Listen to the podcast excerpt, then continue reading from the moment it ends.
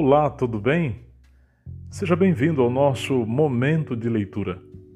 Eu sou o pastor Wenderson Loureiro e este é um podcast produzido para abençoar tua vida.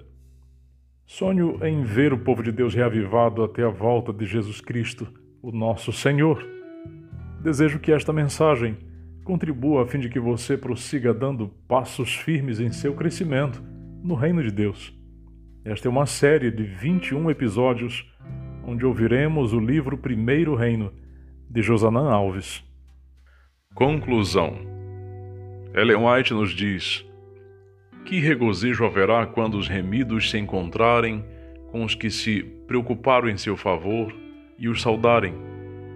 Wayne Dyer nos diz: Quando eu perseguia o dinheiro, nunca tinha o suficiente, mas quando eu concentrei minha vida em doar e ajudar, me tornei próspero. Dugnal Worko é um experiente bibliotecário-chefe da Faculdade União do Pacífico, uma instituição adventista na Califórnia. No entanto, sua vida nem sempre foi cercada por livros. Ele nasceu na zona rural da Etiópia e, aos sete anos de idade, tornou-se um pastor de ovelhas. Até os doze anos, sua obrigação diária era vigiar o rebanho da família. Sua família sobrevivia principalmente da lavoura, por isso, após os 12 anos de idade, ele aprendeu a arar, plantar e colher. O trabalho era extenuante. Eles literalmente viviam do suor do rosto. Não era uma questão de escolha, mas de sobrevivência. Entretanto, aos 15 anos, ele sofreu um terrível acidente que o cegou e desfigurou seu olho esquerdo. Os melhores profissionais de saúde da aldeia tentaram ajudá-lo, mas nada funcionou. Assim, a família decidiu enviá-lo para um hospital moderno. Ele caminhou por dois dias até o hospital mais próximo, construído no meio do nada e que pertencia aos adventistas do sétimo dia. Quando ele chegou ao hospital, percebeu que ao lado havia uma igreja e uma escola adventista. Enquanto estava sendo tratado, observava atentamente os alunos da escola.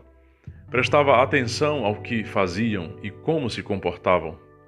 Logo percebeu que eles tinham algo especial que ele não tinha e sentiu o quanto necessitava de educação.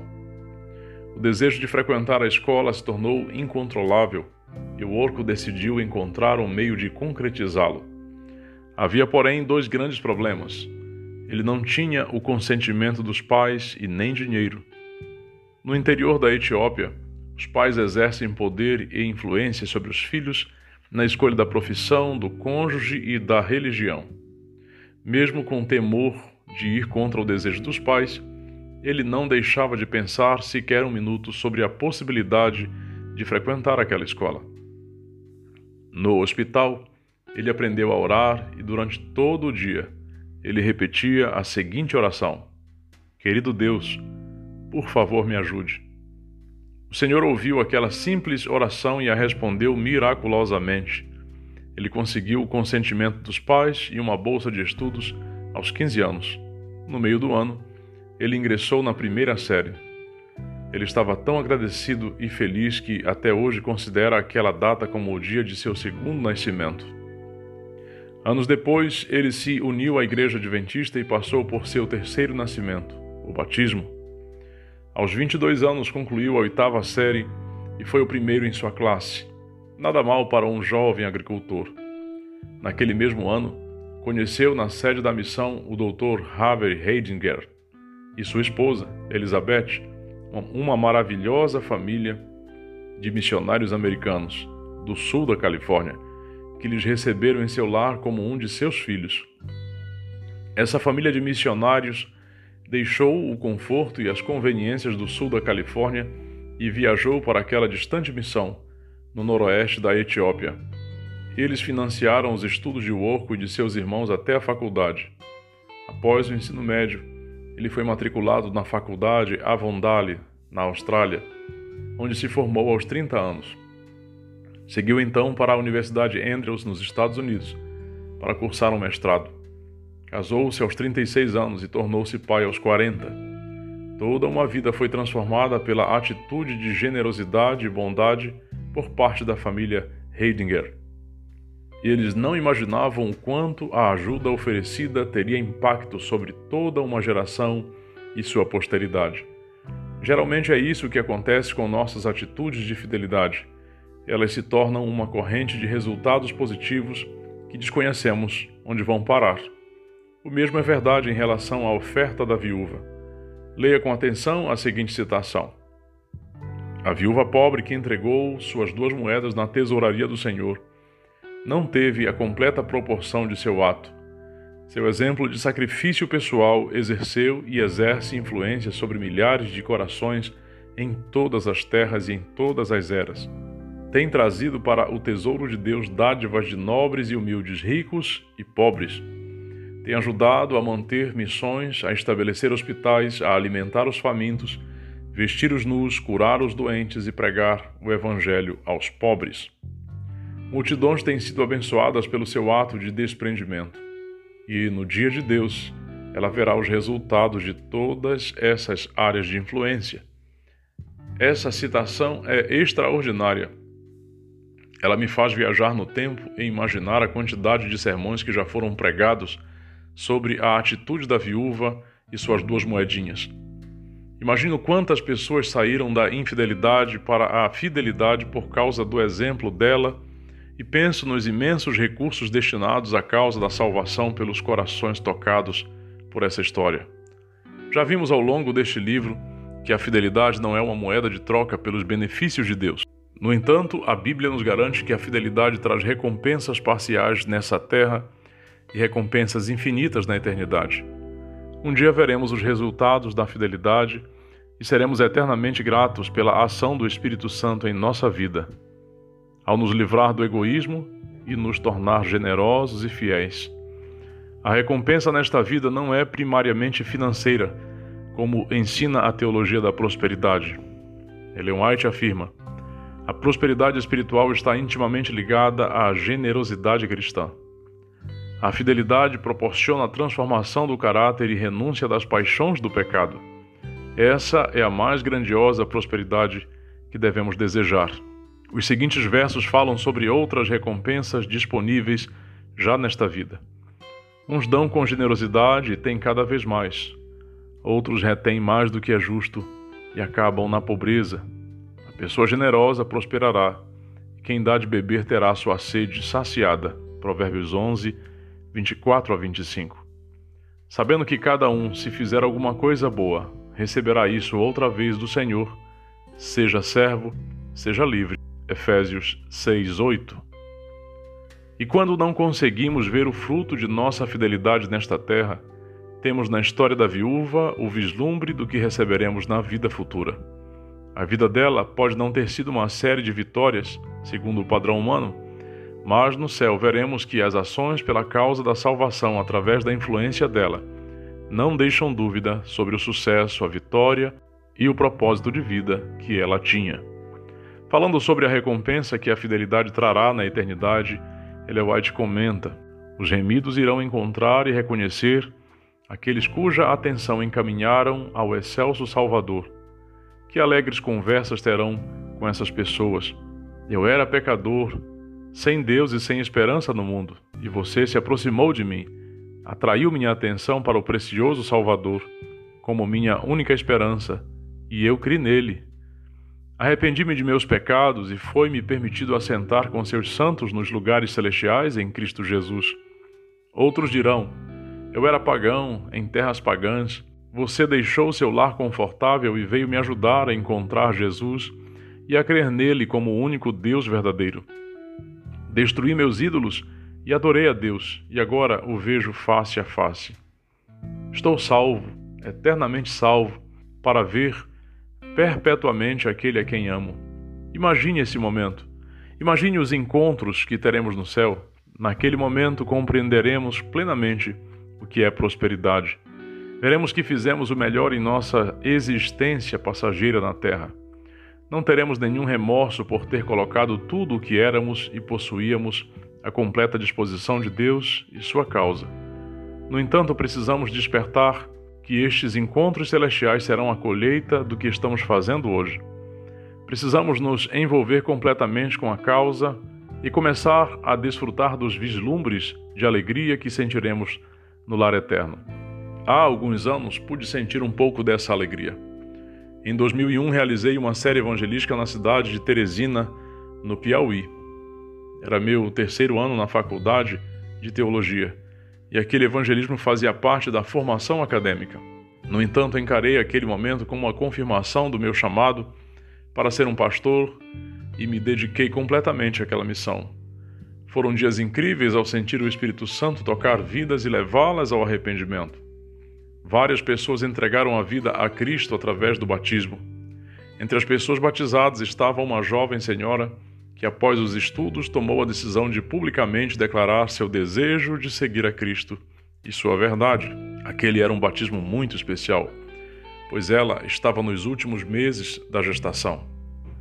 Após o evangelismo, eu retornei para o último ano da faculdade e, em seguida, me tornei um pastor.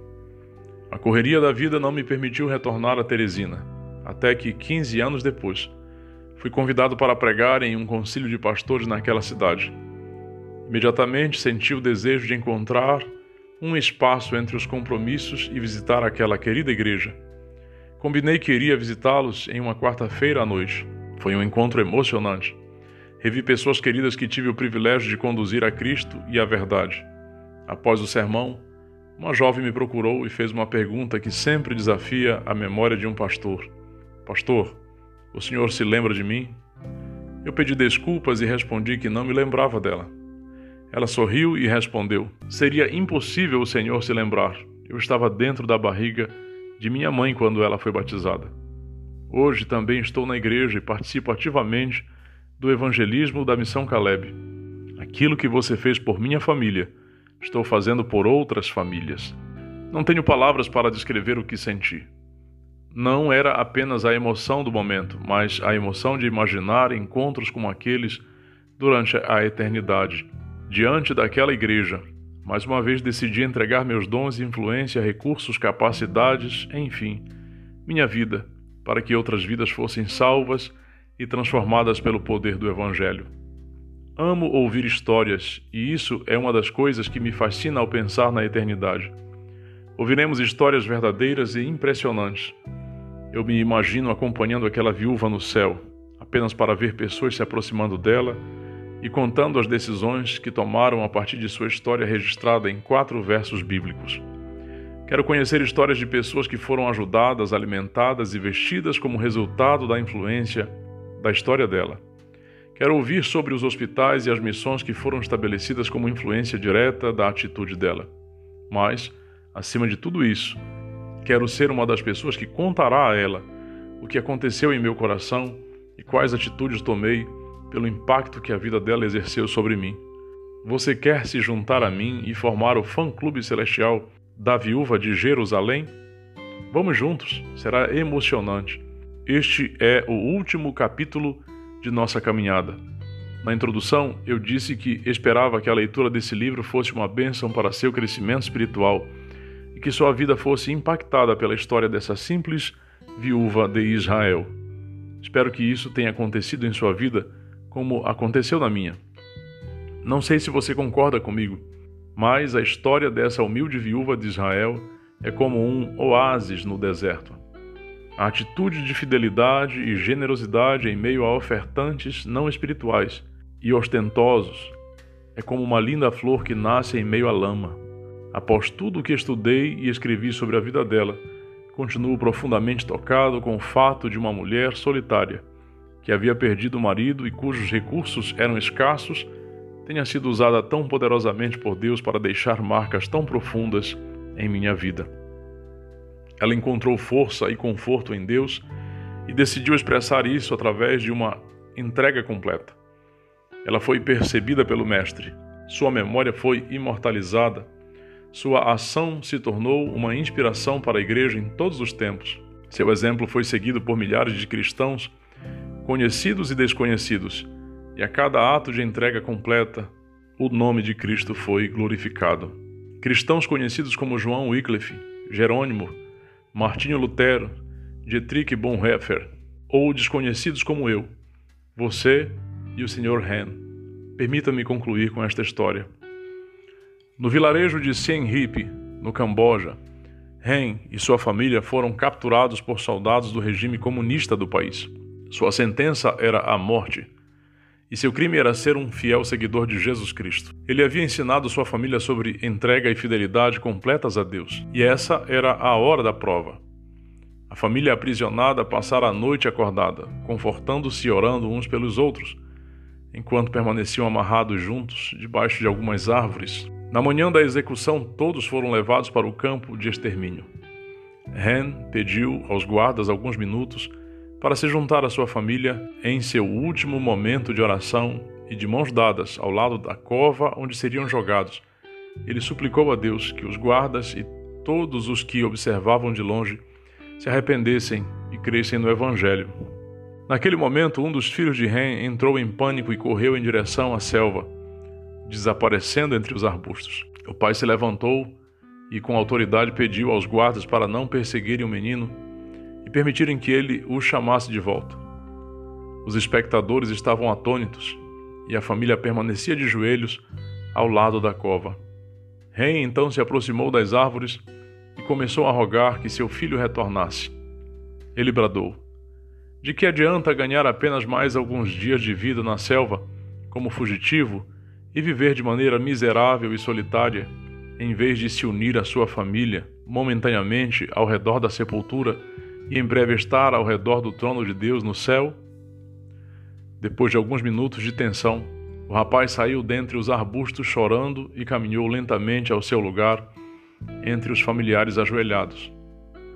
Agora estamos prontos para ir, disse Ren aos guardas.